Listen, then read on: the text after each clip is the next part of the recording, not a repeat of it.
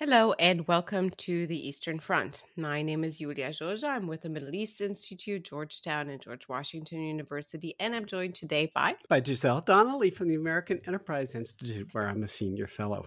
On our podcast, we talk about the many challenges to European peace that tend to emerge along a line running from the Baltic to the Black Sea, the Eastern Front, and about why those matter to the United States. As per usual, if you enjoyed this episode, please consider subscribing, rating, and reviewing on Apple Podcasts, Spotify, or wherever you get your podcasts. Today, it's just the two of us, so that means war talk full on, since, since Dadibor is not here. None of this economics or culture or anything. Just good old slaughter. And um, we want to dedicate um, this episode, even if it's a day or two by the time it's get, it gets published, belated, to Ukrainian independence. Happy Independence Day. We all cheered with you to many, many more years of independence and freedom from Russia. Amen to that. Amen to that.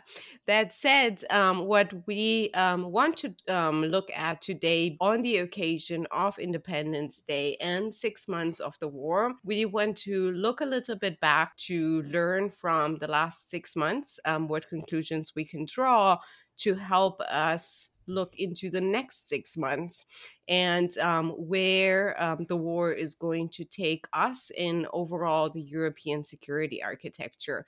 And we're going to offer some tidbits and comments as per usual on Germany and on maybe uh, independent of that, Daria Dugina and her um, death and funeral in Moscow over the last few days. Um, but let's give credit where credit is due. Let's focus on Ukraine first. And I'm just going to turn to you, Giselle.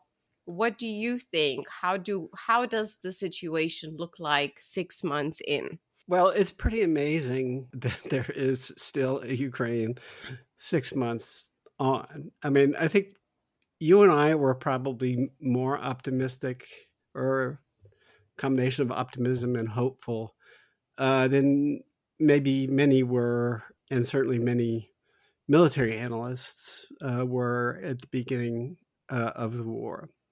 But even even allowing for that, the performance, the will of the Ukrainian people, the performance of the Ukrainian military, and one thing that nobody, I think, could have seen coming, uh, the leadership of Volodymyr Zelensky, I, I've just been really superb, uh, stunning, shocking, and a real beacon, uh, if you will, uh, not only uh, for, for Ukrainians, but for all freedom-loving peoples. Uh, this has been, nobody, uh, I think, could have possibly anticipated this. And, and it's resonated far beyond Ukraine, far far beyond the war per se. Uh, it's helped to reinvigorate the NATO alliance, uh, new members in the NATO alliance, you know, formerly neutral countries uh, in Europe. It's it's... certainly changed the balance of influence among America's European allies. I mean, we should probably talk about each one of these things before I just make the list too incredibly long. But, um, you know, first of all, the the spirit uh, and the the lust for freedom of uh, of the Ukrainian people has uh, shown a, a resolution and a, a heart and a spine to Western peoples that certainly people like Vladimir Putin and other autocrats around the world have been increasingly dismissive of, including many in the West, many despairing voices in the West. So, you know, I don't want to get too far off the deep end, but it certainly has felt like a slow turning in the political and cultural history of of the West, if that still is a meaningful term. It, it's hard to draw conclusions in the middle of war, but to me, there's two things. Um, I think you're you're making a lot of sense by by extrapolating lessons um, that we've seen from Ukraine to the rest of us across Europe and in the United States. And I know the discussions are still incipient um, on, on this topic, but for so many years, also due to Russian propaganda and other authoritarian propaganda, and due to our own problems, we have been focused so much on our democratic, liberal democratic crises that we have ended up oftentimes separating on one side the lust and hunger for freedom and liberal democracy at its best from patriotism. And I think that, to me, is one of the most important lessons that I personally draw from Ukraine and, and their example, that they have shown these two things work perfectly in sync, that they can, and that they don't have to be dissociated. And I really want for us in the rest of the Western world to um, to take these lessons to heart um, when it comes to our own crises.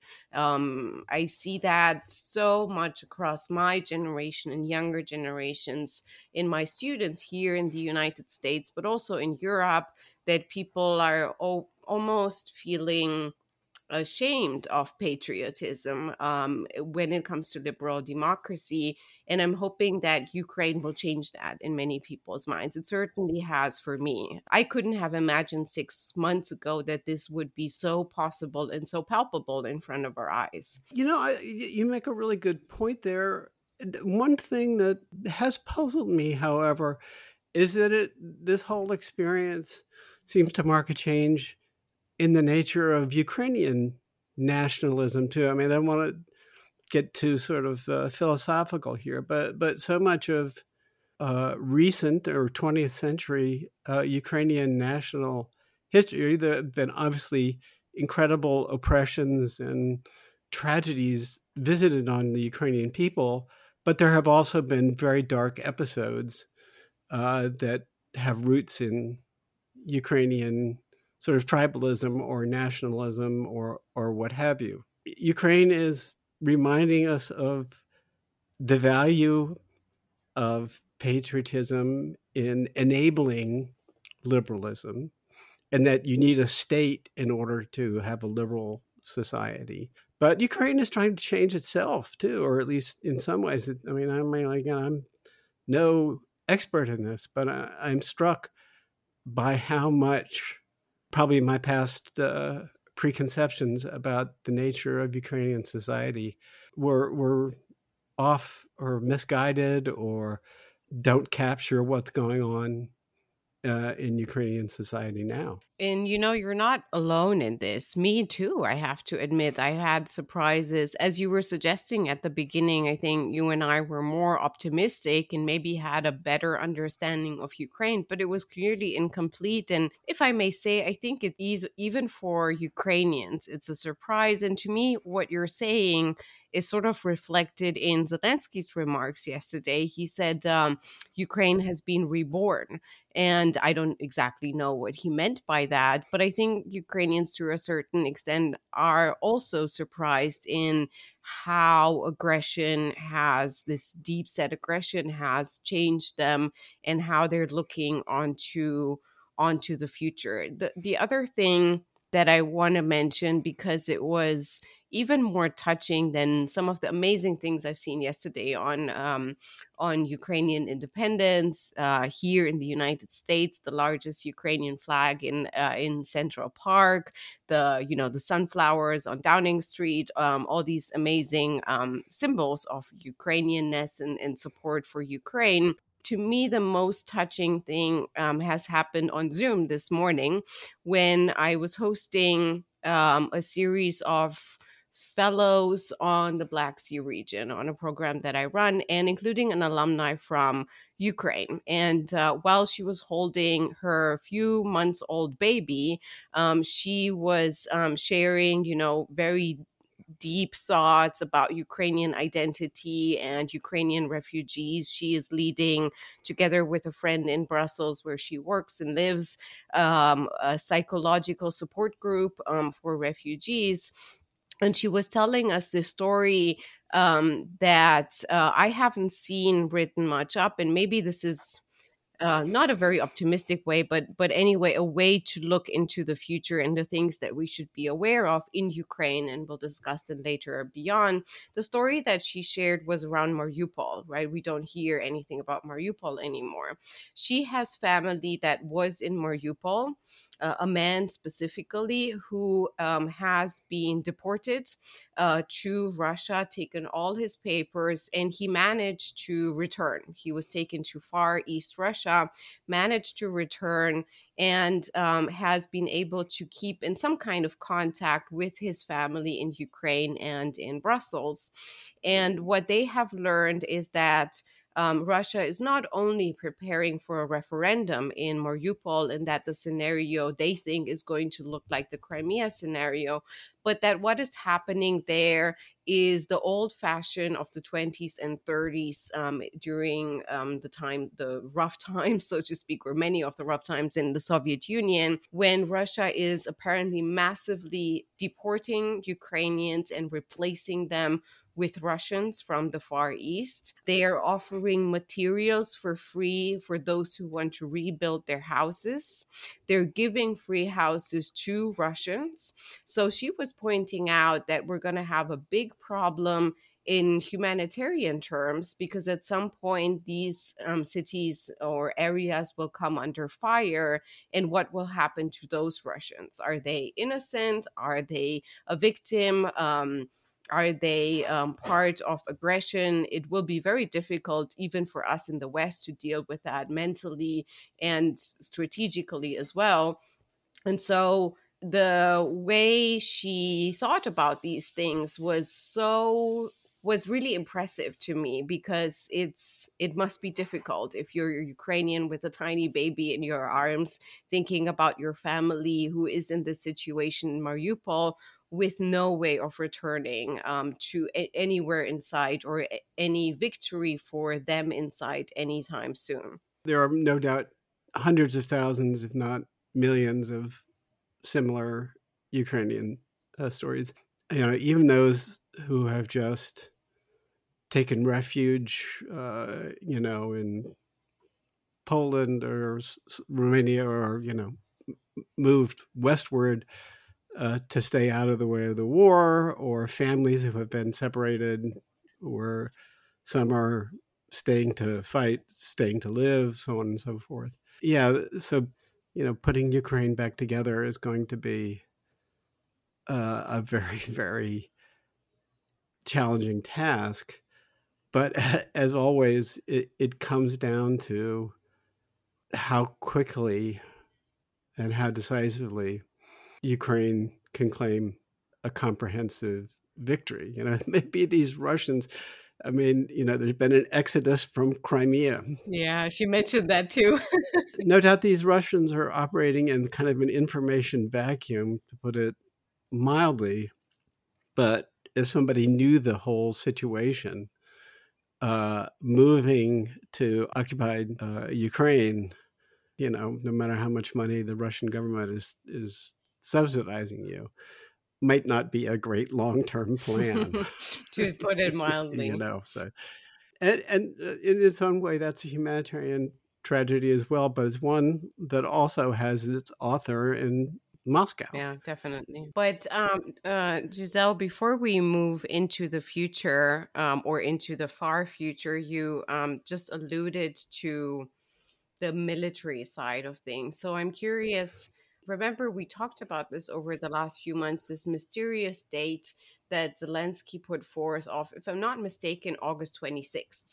Um, and I have not managed to make sense of that. And then I've heard in parallel Western intelligence analyses who have um, kind of pointed to September as being a crucial month.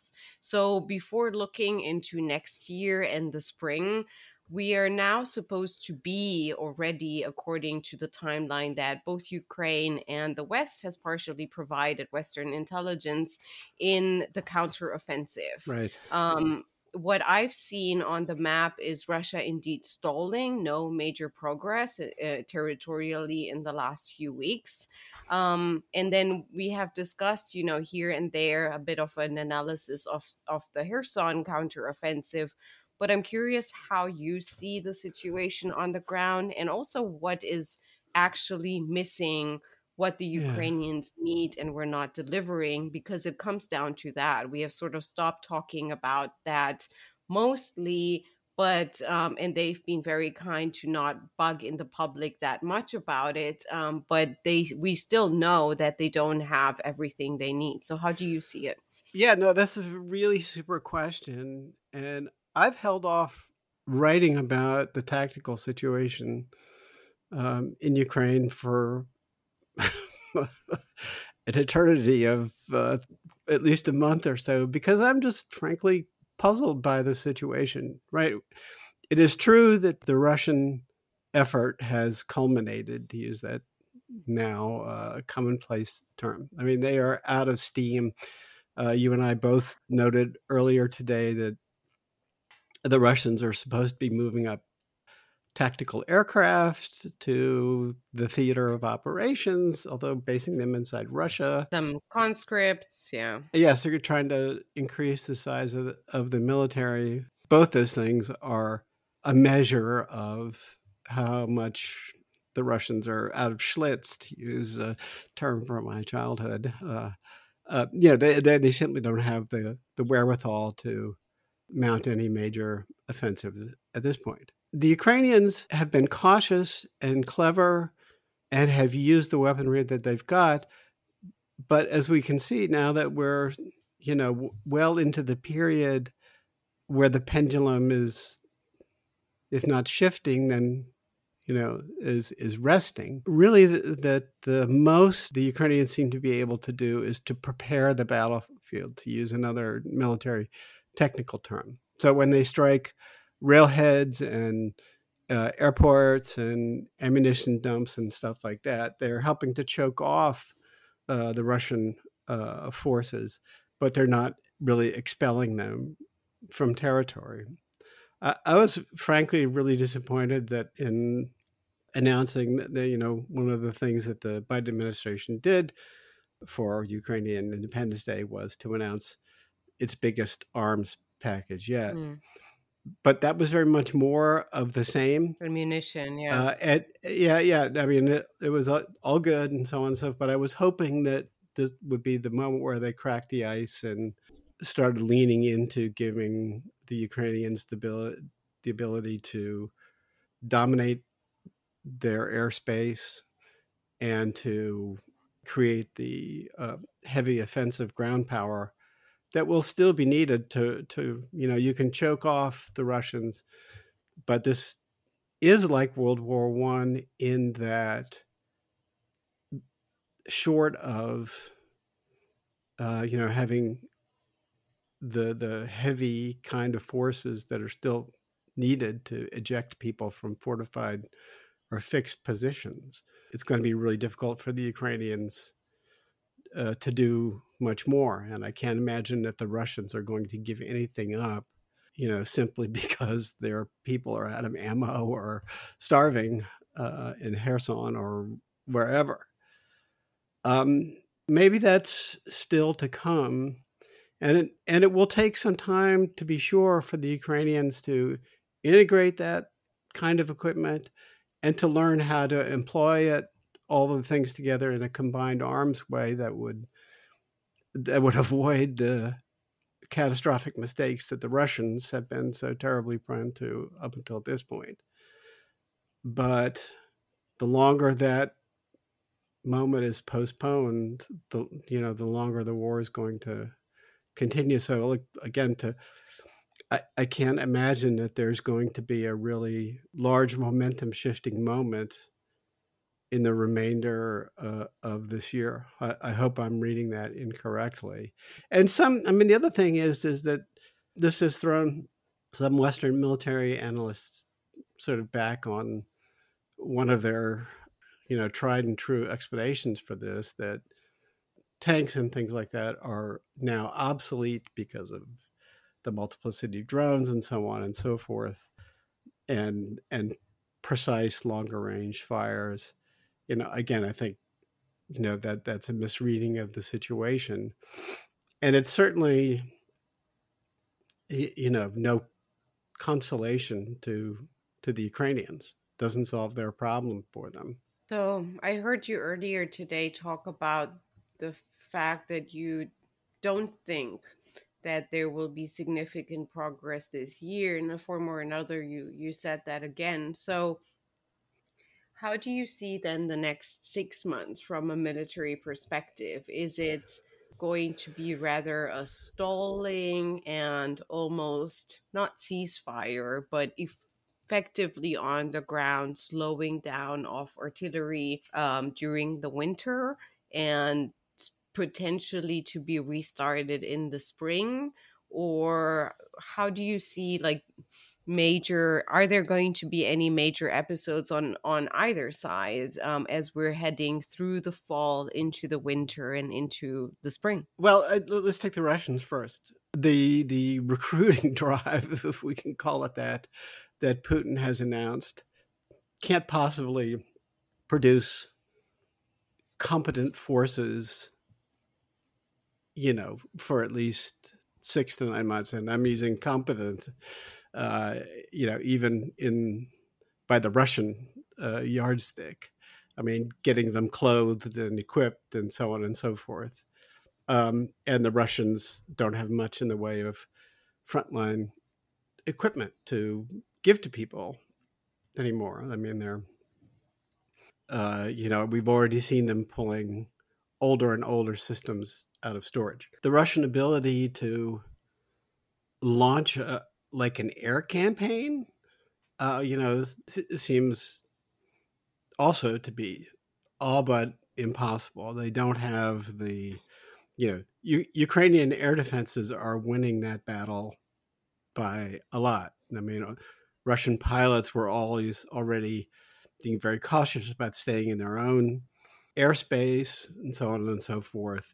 All they've been doing has been expending longer range missiles. You know, yesterday on Independence Day, they shot a handful of missiles at a train station in a small town to, just for terrorist purposes, just to make a statement about Uh, Ukrainian independence. So, you know, I just don't think the Russians have the capacity to shift to the battlefield equation uh, all that much. It will be, will be interesting to see if the Ukrainians continue to cobble together ways and maybe will be uh, given the green light to launch rockets into, you know, Russian sanctuary air bases and stuff like that. The Russians will have to move those aircraft pretty far forward to have any effect mm. whatsoever. And so the kind of strikes that we saw on the Saki air base in uh, Crimea, you know, if the Russians don't watch out, they're going to have to, they'll expose themselves to similar kinds of strikes. Um,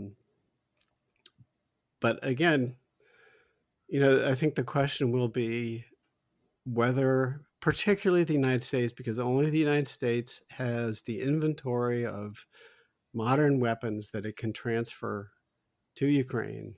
Will the Biden administration, like after the election or who knows what, uh, I still think they have a fair amount of drawdown capacity left. And, you know, yeah. billions of dollars left in the authorization that currently exists, uh, you know, to begin to transfer the kinds of capabilities to the Ukrainians that they would need for a, a spring offensive that would really be a counteroffensive in uh, in the traditional sense. Yeah.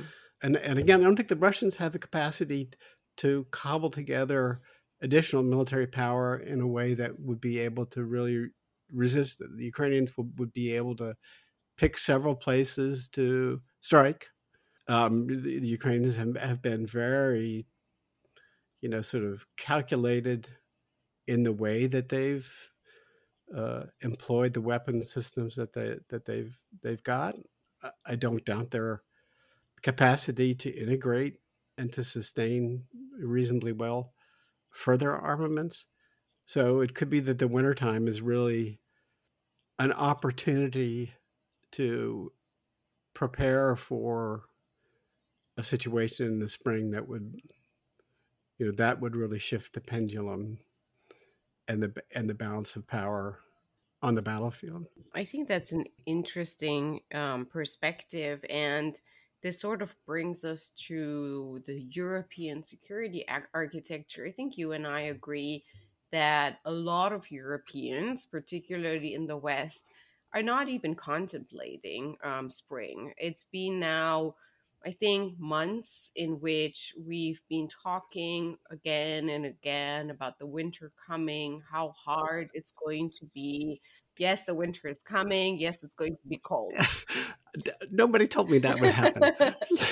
um, and and these things go hand in hand. So the energy problems that are diverse and complicated and of our own doing partially and will take sacrifices, they will be going hand in hand with what looks like a very bad economic situation in Europe, maybe less so in the United States, but in Europe for sure. I think um, now we are at an inflation average of the E U at nine percent, um, recession in Germany, Europe's economic powerhouse, whether we like it or not, is uh, mm, almost a certainty. The question is just how long it will take. Um, and this clearly will um, drive with it down other European economies. So the Europeans are now in a spot where they're saying, on one side, everything is going bad. We're not looking, we're looking into ourselves and not um, towards Ukraine. I think that's very clear. And by the way, not just Germany. I think um, a number of Central European countries do that. A number of Western countries do that. And on the other hand, they obviously, for good reasons, again, the Trump years and all of that, lament and point to, oh, but you Americans have midterms and you're the only ones that can hold this together. And that's true. Um, and so and so we have been focusing obsessively to the winter is coming, but the spring is nothing that anybody wants to think about. Um, and the from the military analysis, Giselle, that, that you just provided, it looks like we're not going to be in a radically different situation in March than we are now. Um, we're still going to have a part of the Ukrainian territory occupied. Maybe it will be more, maybe it will be less, but it won't be radically different.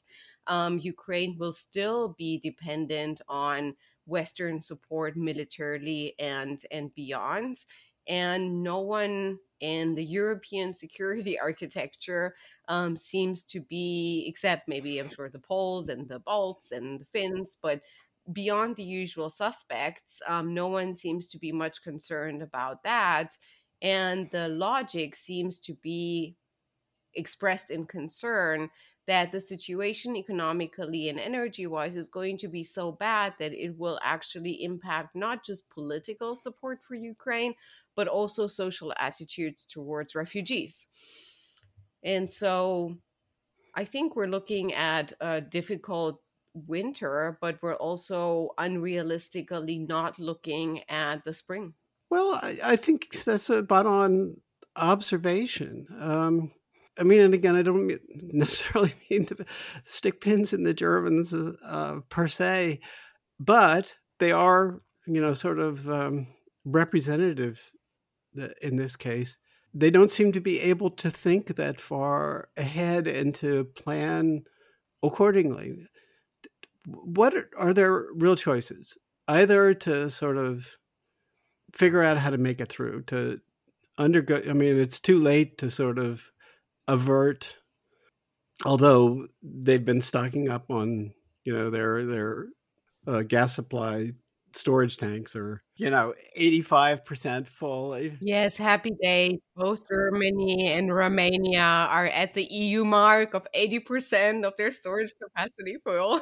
I, you know, I don't honestly know what that means. Does that mean a six-month supply? Or... It means that they will not die in the winter, essentially. Okay, so they're not going to die.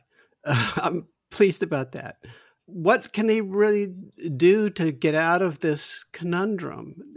I don't even think that they, you know, th- there have been, you know, voices in Germany and rightist voices across Europe, though, we should, you know, open up Nord Stream two and, you know, bend the knee to uh, to the Russians. But that would be, you know, that would be to, you know, destroy the village in order to save it to a certain degree. That that would leave them as the quislings of the Western alliance, uh, the betrayer of not just Ukraine, but Eastern Europe. And, you know, to the degree that, you know, it's wouldn't go down really very well in uh, the United States. The Biden administration has been very accommodating and very sensitive mm-hmm. to not only German interests, but, you know, traditional uh, European interests, and tried very hard to preserve NATO as a, uh, you know. Comfort zone. Yeah, yeah, okay, w- w- which is all good. But if, uh, you know, the longest standing and most powerful allies, you know, sort of halfway pull the plug on that um, in the middle of the war. I mean, I can't think of anything that would be more corrosive to transatlantic relations, uh, at least in the near term, uh, than that. And many in America would love to blame Germany and use that as an excuse to, Uh, you think America first uh, rhetoric wouldn't increase under under those kinds of uh, circumstances. That, that that I think that's true, but I think they're not aware. Germany's not that much aware of that. It's not used to thinking strategically, just like it's it chooses to be unaware of Central and Eastern European their loss of legitimacy in Central and Eastern Europe. That would be that would be the right term. And they also know, based on E U dynamics, that if they would try to pull the plug, and I think that's the people who are trying to pull the plug that are aware of that, that there is a number of European countries that are just waiting to follow suit, right? Um, and and so they. But tell me, tell me, Yulia, what what. does Europe look like after that plug is pulled? I mean, what is the E U, how does the E U function in that kind of environment? As an economic project, right? Uh, tied to Russia. The European economy is going through a tough time. Um, are, are, are, what if, I mean, what if they try to loosen sanctions on, on Russia?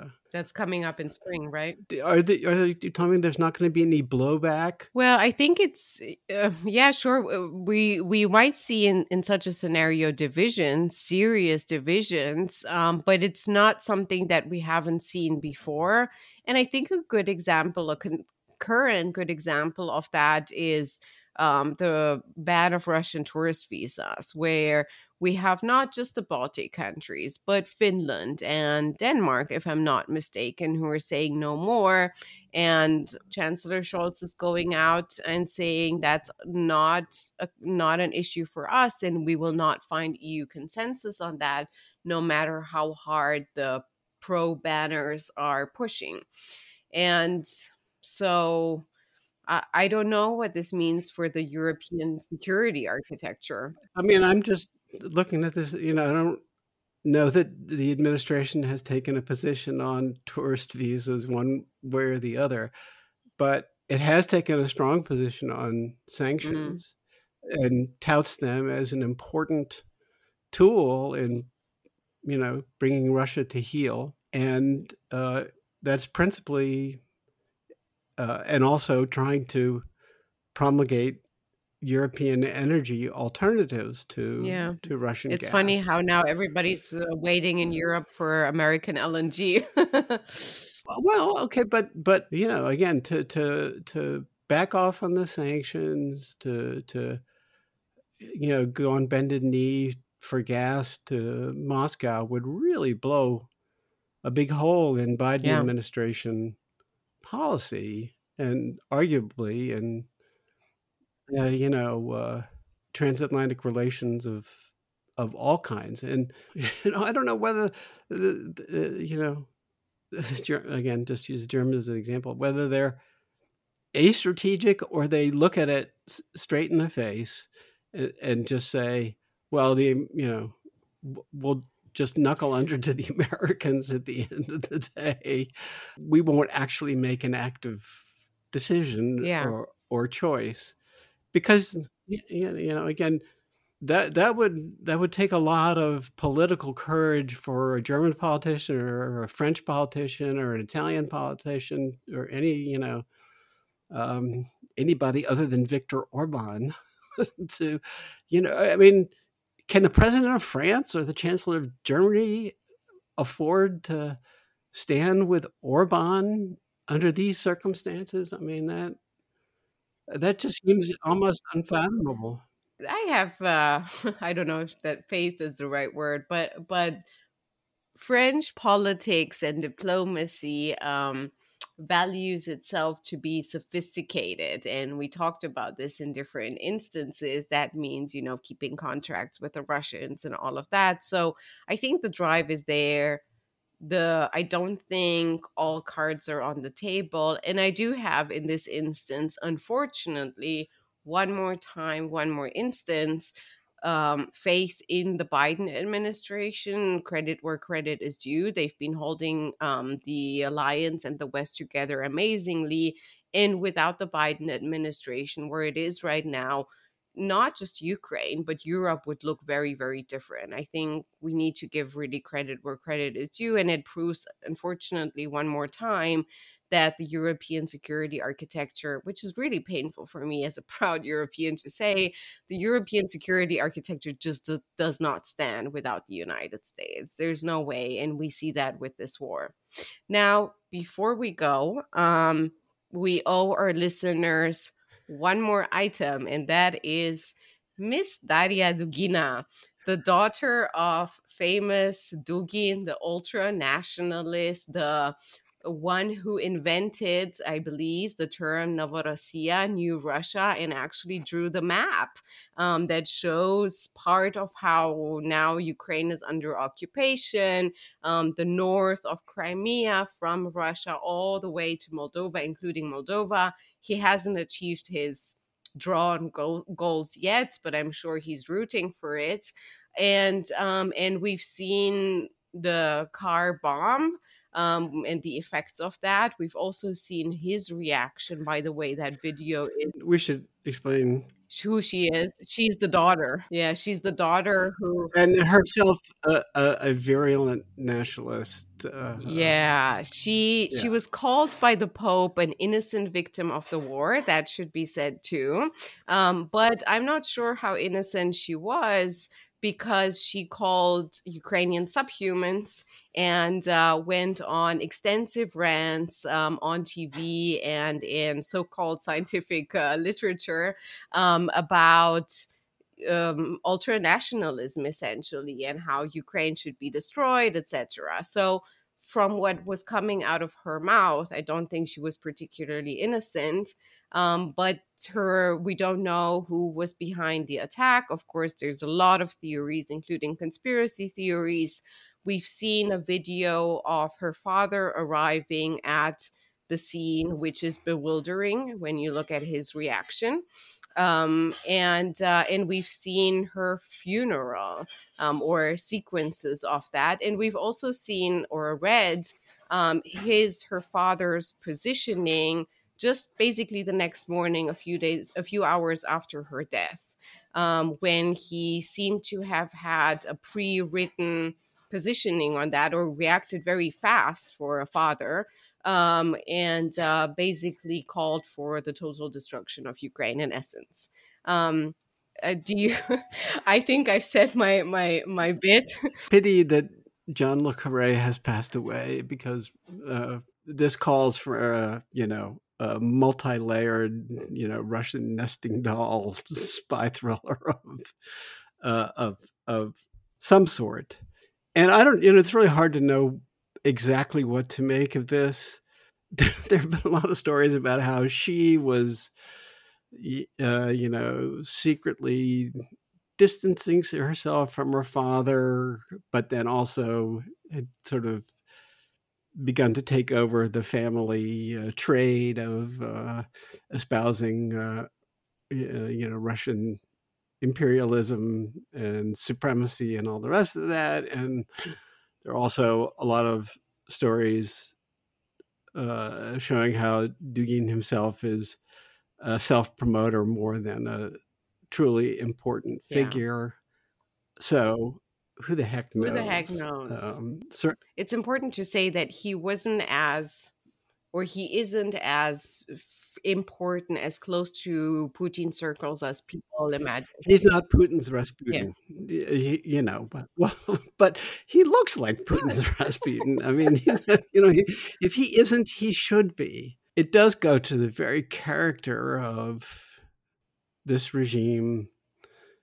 And the larger, you know, question, which still many in the West are wrestling with coming to the, an answer on, is whether this is simply a Putin problem or a Russia problem. But, you know, it is another marker that, that there's something deeply problematic about Russian political culture, culture, culture, you know, that, that has, you know, permeated even high Russian culture, you know, for a very, very uh, long time. And even if a year from now, when we celebrate the thirty-second uh, anniversary of uh, Ukrainian independence, and even if it's a real day to celebrate in the sense that uh, Ukrainian sovereignty is being more obviously reclaimed, the larger uh, question will still be, what will we do with Russia? Um, yeah, I think that's uh, that's a topic for a next episode or episodes, the future of Russia in six months and a year.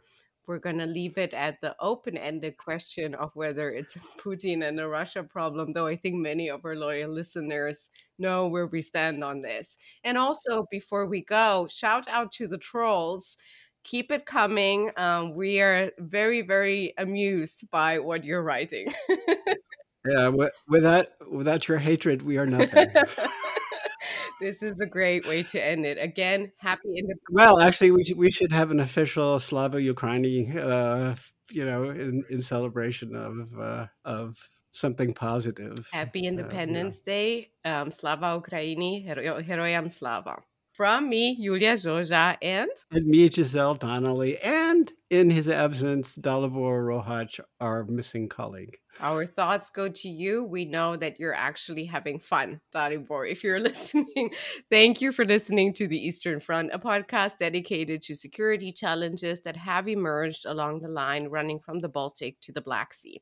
The Eastern Front newsletter is now live. You can sign up for our newsletter through the link included in the show notes to receive bi-weekly updates of newly released episodes, exclusive Q and A with us, the hosts, and to stay up to date with the most recent op-eds and articles from us on security challenges facing the Eastern Front. You can find more episodes and additional content on our website, A E I dot org, Apple Podcasts, Spotify, or wherever you get your podcasts.